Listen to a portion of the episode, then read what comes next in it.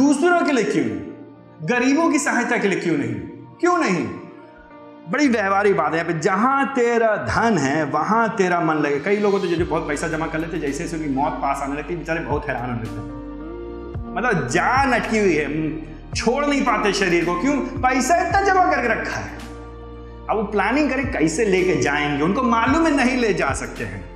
लेकिन फिर भी आई मीन कई बार कभी मिले, कभी अस्सी साल के आदमी से नब्बे साल के आदमी बैठ के पैसे गिन रहे हैं। अपने बैंक की पासबुक देख रहे हैं, अस्सी सत्तर साल के तो क्या करोगे इसका? ना तुम्हारे कोई शौक, ना तुम खा सकते, क्योंकि तुमको शुगर इतनी है, तुम्हारा बीपी इतना हाई है, तुम्हारे पाचन शक्ति बेकार हो चुकी है। ना तुम सो पाते हो, ना तुम कुछ देख पाते हो, तुम टीवी भी नहीं खरीद सकते, तुम्हारी आँखें भी नहीं काम करी, कान भी नहीं काम करे। लेकिन फिर भी पैसा बचा के रखे होता क्या है? धीरे धीरे पैसा हमको क्या करता है? अपना गुलाम बना लेता है। कोई नहीं कहता कि मैं पैसे की सेवा करूँगा। कोई शुरू नहीं करता कि पैसा मेरा मालिक है। क्या बहुत कमी लोगों के जो शुरू हम कहते हैं, पैसा मैं लूँगा ताकि पैसे से मैं कुछ करूँगा। द मिनट आप कहते हैं, पैसे के द्वारा मैं करूँगा, आपने प्रभु जी को किनारे कर दिया। आपने कहा, पैसा सहायता करेगा मेरा, मेरी भविष्य को सुरक्षित करेगा। नहीं, आपकी भविष्य को सुरक्षित करेगा प्रभु जी।